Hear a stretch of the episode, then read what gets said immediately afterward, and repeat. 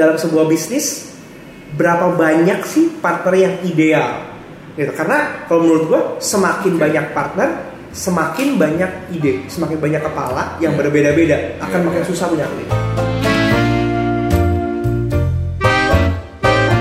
Halo teman-teman semuanya, balik lagi sama gua William Sudana dan di sini juga ada Gua Joseph Eko. dan welcome back to Mikir Mulu. Ini adalah sebuah podcast yang mengajak kalian untuk nggak mikir kelamaan dan segera take action. Yes. So Eko, hari ini kita ada di Kantorku, Coworking Space City Walk Sudirman. Nah, Dan di episode kali ini Will, nah ini berkaitan dengan episode sebelumnya nih Ya, kan. kalau misalnya kalian- hubungan-hubungan. kalian ingat di episode 4 ya kan, gue dan Eko ngebahas soal hubungan-hubungan, Nah kali ini kita ngomongin apa Will? hubungan lagi, Iya. nggak jauh-jauh dari office affair. Office affair.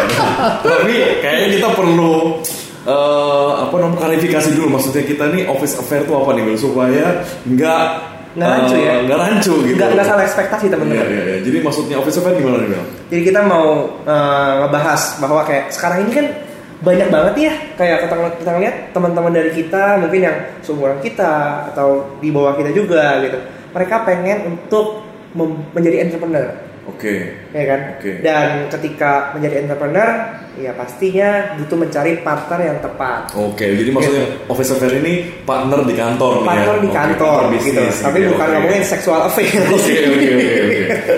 Oke, jadi oke, sip. Oke, nah kenapa sih kalau menurut lu kita mesti cari partner gitu?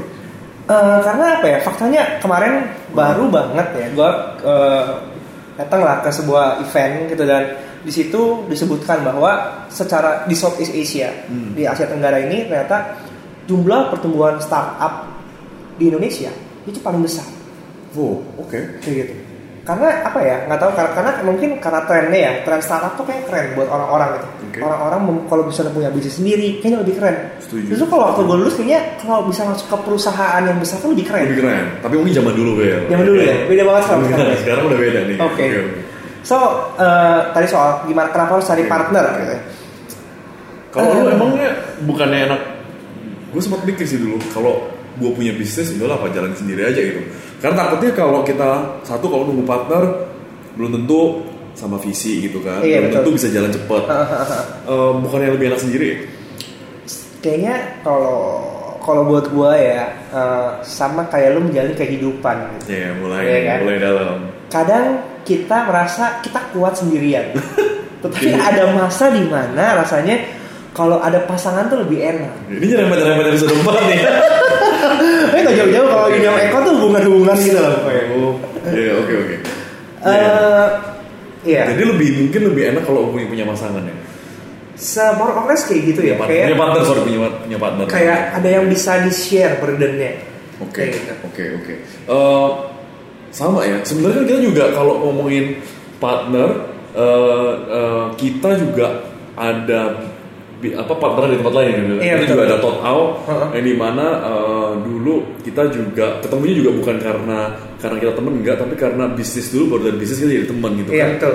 Dan gue sih ngerasain banget ketika kita ngerjain dulu tot out, ketika kita ada beberapa partner dan partner-partner tadi itu punya eh, skill yang berbeda tapi punya visi yang sama, akhirnya kita bisa membuat sesuatu dan menurut gue kita bisa capai dalam 2 tahun kita 44 ribu Iya, follower iya, kan, iya, iya. dan kita sempat di feature di Instagram, kita di feature di semua TV lokal em, apa di Indonesia, Iya. bahkan sampai di Taiwan. Iya. Menurut gue itu satu pencapaian yang kalau gue lakuin sendiri kalau gue lihat kalau gue pikir-pikir lagi gue nggak mungkin bisa sendiri lakuin itu itu atau Iya. gue sama Erwin adik gue nggak mungkin bisa lakuin itu sendiri gitu Iya.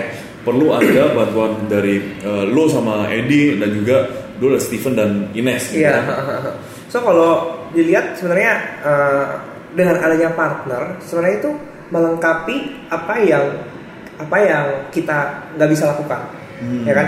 Memperlengkapi kita. Gitu. Oke. Kadang-kadang memang problemnya adalah gimana nyatuin visi. Sebenarnya kan setiap orang namanya beda-beda orang gitu punya pemikiran yang berbeda, punya goals yang berbeda. Tapi ya kalau tadi kita ngomongin dengan punya partner yang visinya sama, gitu kan. Apa yang bisa, apa yang nggak bisa kita lakukan justru bisa dibantu oleh mereka sendiri.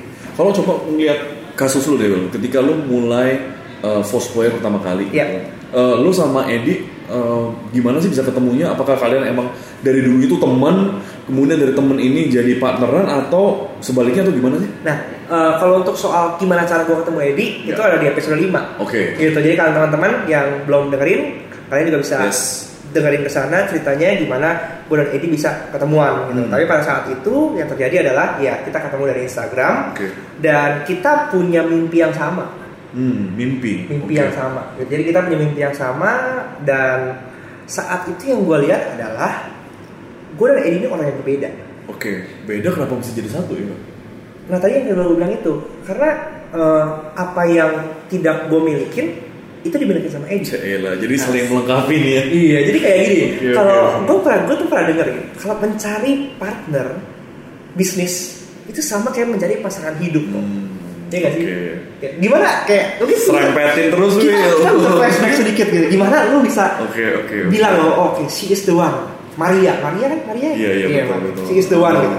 Gimana bisa kayak gitu tuh? Eh, ya, jadi ini ngomongin tentang ini ya, si Maria itu ya. Jadi ada kualitas-kualitas yang emang tadinya emang gue sama Maria juga orangnya cukup beda bener tuh. Jadi kayak lo tadi sama Edi cukup berbeda dan gue juga sama Maria cukup berbeda gitu. Gue sukanya eh, gunung, Maria sukanya eh, indoor gitu kan. Oke. Sukanya shopping gitu. Oke. Karena kalau dia mau ke pantai aja dia udah pakai payung gitu kan. Oh, oke, Jalan ke pantai sendiri udah pakai payung gitu. Cuman menurut gue bener nih eh, dari situ gue sama Maria untuk jadi benar-benar tapi kita punya visi yang sama, mimpi yang sama gitu. Nah dari situ kita bisa maju ke eh, apa jenjang yang berikutnya. Kalau gue lihat lagi, kalau gue relate tadi dengan bisnis sama sih kayak tadi gue juga sama Ricci orang yang cukup beda juga Will. Karena gue sama Ricci, eh, gue orangnya lebih eh, karena gue perjalanan bisnis gue lompat-lompat dari agency ke client side punya bisnis sendiri kemudian masuk bikin agency sendiri. Gue orangnya lebih praktikal Oke. Sedangkan kalau Ricci orangnya lebih visioner, maunya banyak tuh. BM ya? BM ya? BM, BM. Ricci ego banget sih. BM gitu. Nah, tapi gue the beauty of this partnership adalah ketika gue datang ke klien atau uh, apa rekomendasi yang gue hasil ke klien, jadinya uh, balance gitu, nggak terlalu Ngawang-ngawang. ngawang-ngawang tapi juga nggak operasional banget, tapi some, somewhere in the middle yang sehingga klien juga terimanya uh, puas gitu Oke, dan dia bi- iya. bisa langsung implement right away. Gitu. Oke oke oke setuju setuju gue setuju banget sama kayak gitu sih kayak hmm, ya gue juga persis banget lah kalau kita bandingkan Credence dan Foursquare ya gue adalah orang Ricci lah gitu ya Oke. yang BM banyak mau gitu suka ngawang-ngawang gitu dan dengan adanya Edi sebenarnya Edi yang ngebantu gue untuk kita nginjak tanah lagi gitu Oke. ini nggak realistis nih Gitu, Oke. kayak ini ini BM yang terlalu BM Oke. gitu hmm iya jadi menurut gue penting banget sebenarnya untuk punya partner tapi kok kalau misalnya kita ngomong penting punya partner menurut lu sendiri gitu dalam sebuah bisnis berapa banyak sih partner yang ideal gitu karena kalau menurut gua semakin banyak partner semakin banyak ide semakin banyak kepala yang Iya. berbeda-beda akan Iya, makin iya. susah punya ini Gue sih setuju ya karena gue lihat kalau semakin kalau terlalu banyak partner akan pusing sih. Makanya kalau kita top out juga sebenarnya kita ada banyak partner, cuman voice-nya kan cuma dibagi tiga kan, Hmm. antara lu sama ini satu, gue sama adik gue sama Steven satu, kemudian Ines satu itu udah Iya. tiga partner aja gitu. Jadinya em, dan tiga bagian tadi mewakili apa mewakili bidang-bidangnya masing-masing gitu. Hmm. Eh, menurut gue kayak gue sama Rizky juga cuma berdua gitu. Eh, lu sama ini juga berdua. Menurut gue kalau I think dua atau tiga udah perfect ya. Eh, kalau udah ngomongin 4, 5, 6 dan overlap secara Scope. kapasitas scope, wah itu yang menurut gue agak-agak eh, karena agak-agak susah. Karena gini, gue sering kali datangin sama eh, beberapa orang yang mereka bilang eh, mereka mau coba masuk ke sebuah eh, apa partnership. Dan ketika mereka mau coba masuk dalam sebuah partnership tadi dia bilang bahwa dia punya role yang sama dengan orang lain. Oke.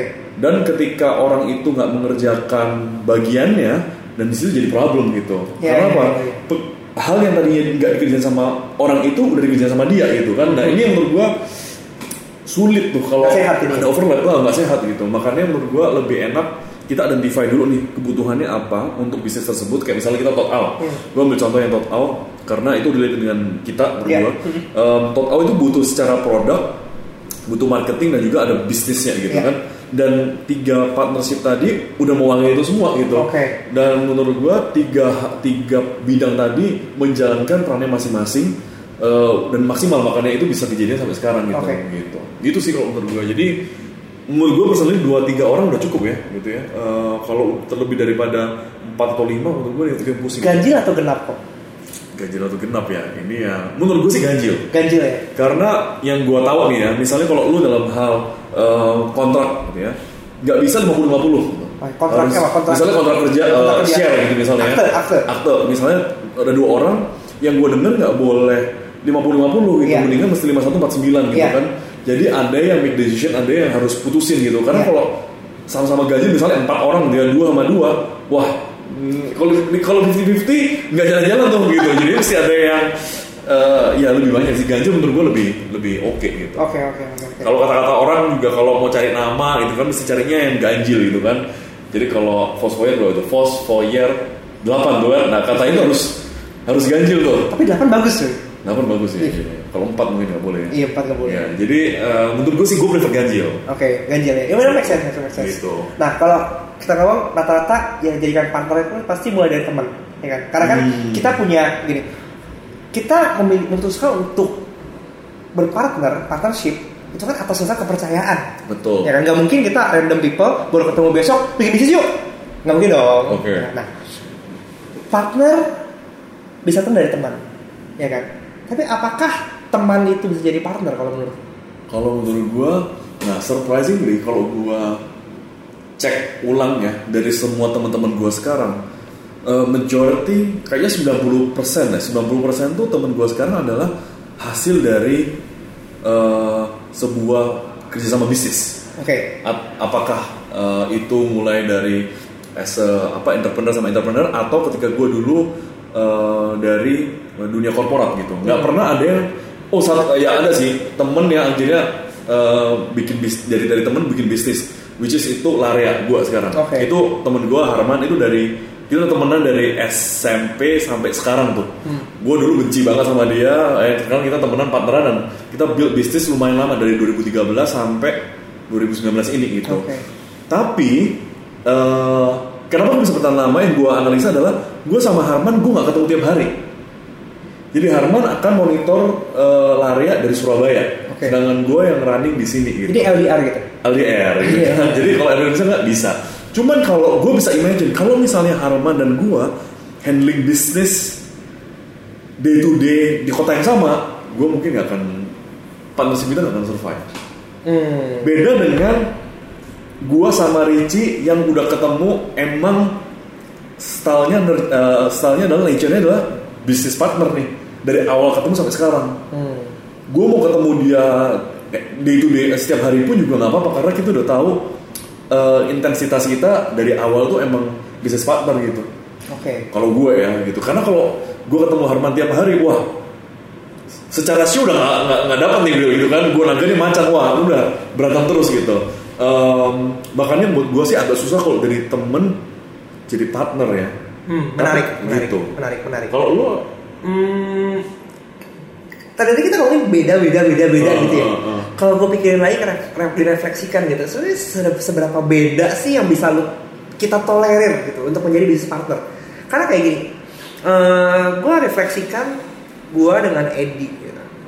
Gue itu orangnya cepet gitu. Gue selalu mau cepet, cepet, cepet, cepet, cepet. Gue BM, gue suka ngayal-ngayal, ngawang-ngawang, kayak gitu.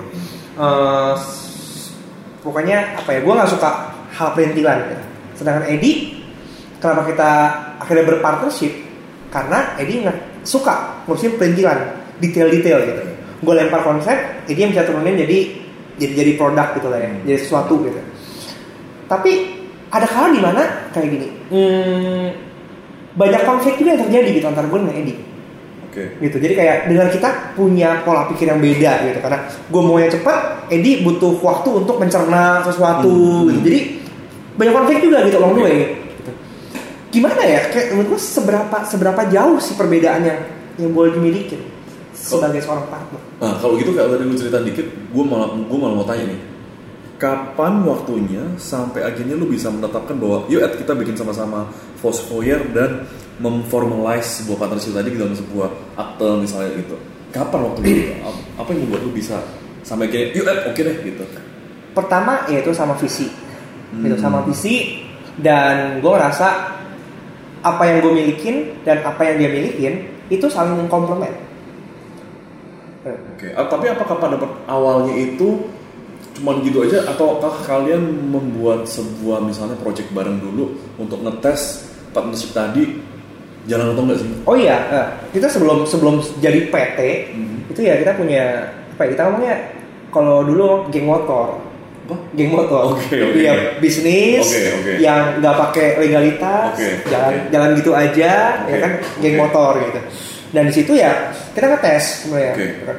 Secara value itu sama apa enggak sih? Oke. Goalnya sama atau enggak sih? Oke. Dan tadi ya gua ngomong, kita ngomong bahwa temen lo itu bisa jadi partner dan Hmm. itu yang terjadi sama waktu itu gue Hmm. gitu ya karena masalah duit Waduh ini. karena masalah duit ya kan ujung-ujungnya duit pasti kan Iya, iya. itu jadi keributan Nah. gitu ya gue dan Edi ya di, di, dituduh lah di, di attack lah intinya lah gitu di attack kita bil- dibilang ya, ya pokoknya masalah-masalah soal duit lah gitu ya Eh, in fact itu enggak ya tapi akhirnya ya kita memutuskan untuk kita out dari situ Oh, oke. gitu kita start dari nol lagi dan mungkin itu jadi titik apa ya, titik terendah hidup gue ya Oke, karena oke. waktu itu yang kita udah gue sama Edi kita udah resign dari pekerjaan Oh. kita di corporate Corporate, oke. Heeh, dan itu akhirnya kita, kita melepaskan sesuatu yang nyaman buat kita untuk sesuatu yang nggak nyaman. Oke. Tapi uh, in reality-nya ya ternyata hal yang nggak sesuai dengan ekspektasi. Hmm. Dan ketika di bawah itulah itu, gue ngeliat bahwa oh hanya orang-orang yang sevisi ini yang bisa Hmm. growing bareng sama gue ini gitu. Hmm. Ya akhirnya itulah itu orang itu adalah Edi.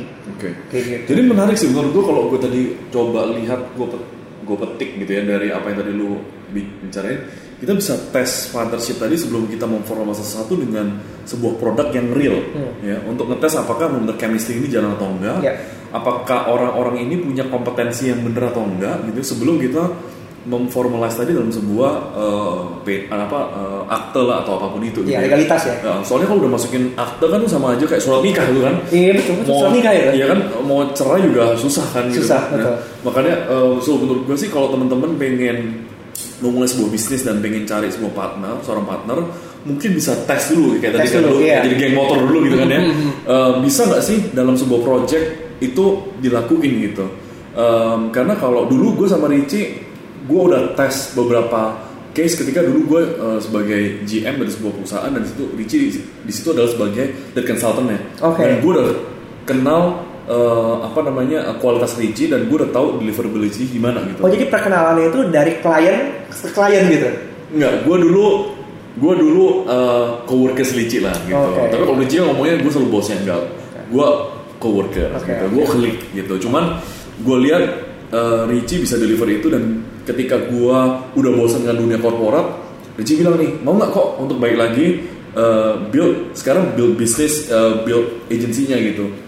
Um, nggak hanya kerja lagi sama orang tapi kita bikin sendiri deh gitu Bikin kerajaan sendiri. bikin kerjaan sendiri gitu. Sedap. Makanya gue pikir wah gue udah tahu orangnya Ricci gimana, gue udah tahu deliverablesnya dia eh, dia bisa mam- dia mampu nggak tuh deliverables.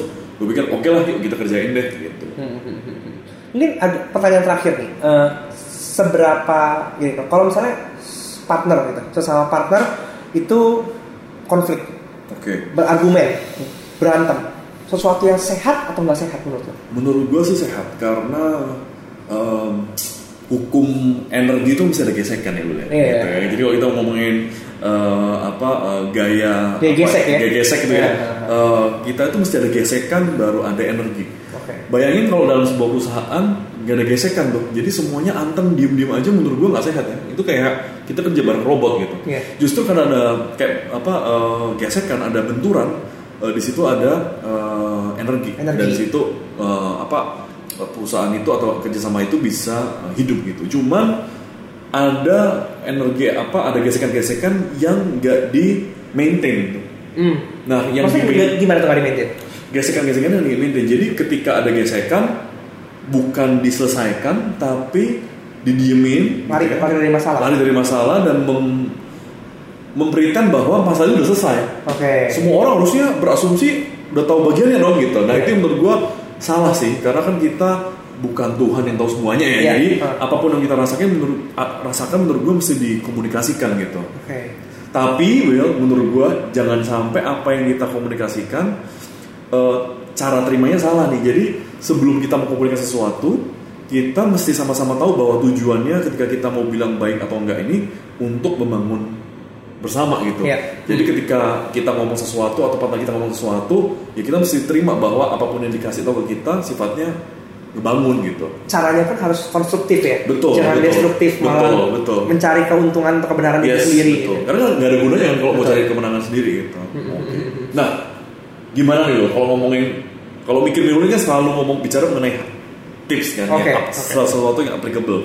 Menurut lo nih kalau kita ngomongin tiga hal eh, requirement atau kriteria untuk dapetin eh, bukan office affair ya tapi partner yang benar itu apa aja nih menurut lo? kalau yang pertama kita sekarang rangkum tadi kita Hmm. sebutkan yang pertama harus punya visi yang sama Oke. gitu jadi why-nya tuh harus sama Oke. karena kayak gue gue sangat gue sangat setuju gitu dengan uh, statement dari Simon Sinek start with why gitu. Oke. kalau kita udah punya why yang berbeda itu akan susah Oke. kayak gitu kalau misalnya gue visi gue ngomongin Foursquare adalah membuat sebuah platform untuk berbagi gitu kita mau sama-sama mengedukasi gitu tapi kalau misalnya Edi berpikiran lain oh gue mau Foursquare supaya gue kaya Ya, ya, it's ya. about money gitu Iya, iya. kita punya kita berjalan di jalanan yang berbeda Dan how to-nya bisa beda tuh ya. how-nya bisa beda gitu. Iya, Definitely apa yang kita kejar pasti beda juga jadi menurut gue penting untuk mencari partner dengan visi yang sama kalau bisa ngomongin jauh-jauh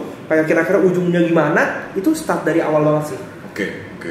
gitu. next Oke. Yang kedua menurut gua yang tadi gua udah sempat ngomong juga eh, beda skill gitu. Karena tadi kalau tiba-tiba lo dan Edi orangnya sama nih eh, sama-sama visioner misalnya nggak akan nginjek tanah kan Iya. nggak nggak mungkin eh, jadi fosfoir yang seperti sekarang gitu Iya. atau nggak mungkin juga ada mikir mulu yang seperti sekarang Iya. kan jadi menurut gue mesti beda skill sih jangan marketing semuanya jualan gitu nggak ada yang ngomongin finance nggak ada yang ngomongin finance juga berantakan tuh company Iya. jadi menurut gue nomor dua adalah mesti beda skill jadi berbeda tuh nggak apa-apa ya sebenarnya Gak apa-apa, Oh, betul. Ya, oke. kayak Indonesia kan. Iya. Oke.